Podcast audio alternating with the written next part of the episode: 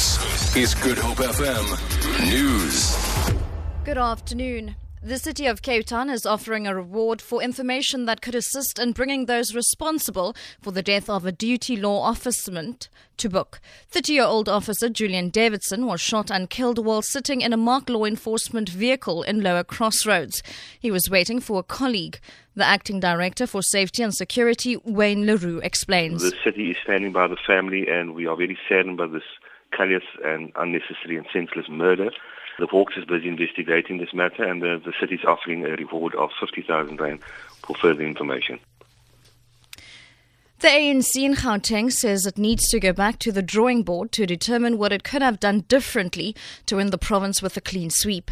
The ANC won all municipalities in the province except for the crucial Tshwane Metro, where the DA took the most votes, and Midvaal, which the DA won.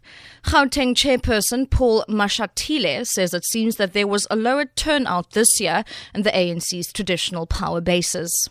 What we need to do now is obviously to reflect about what are the issues that voters are concerned about. We won't move quickly into blaming this or that. We need to reflect. We need to go back to the voters. Once we go back, they say, well, guys, we didn't vote because we're not happy about this or that. We'll see how we change those things. Al Jamaah is one of the most successful small political parties in the city of Cape Town. It has managed to up its tally from one proportional representation seat after the previous local government elections to two. Al Jamaah was formed in 2007 and supports Muslim interests. It's only the second time that the party took part in the municipal elections, but has outperformed established smaller parties like the Freedom Front Plus, IFP, ICOSA, UDM, and COPE. Party leader Ganief Hendricks the performance is very encouraging. We got four times the votes that we got in the 2011 uh, elections.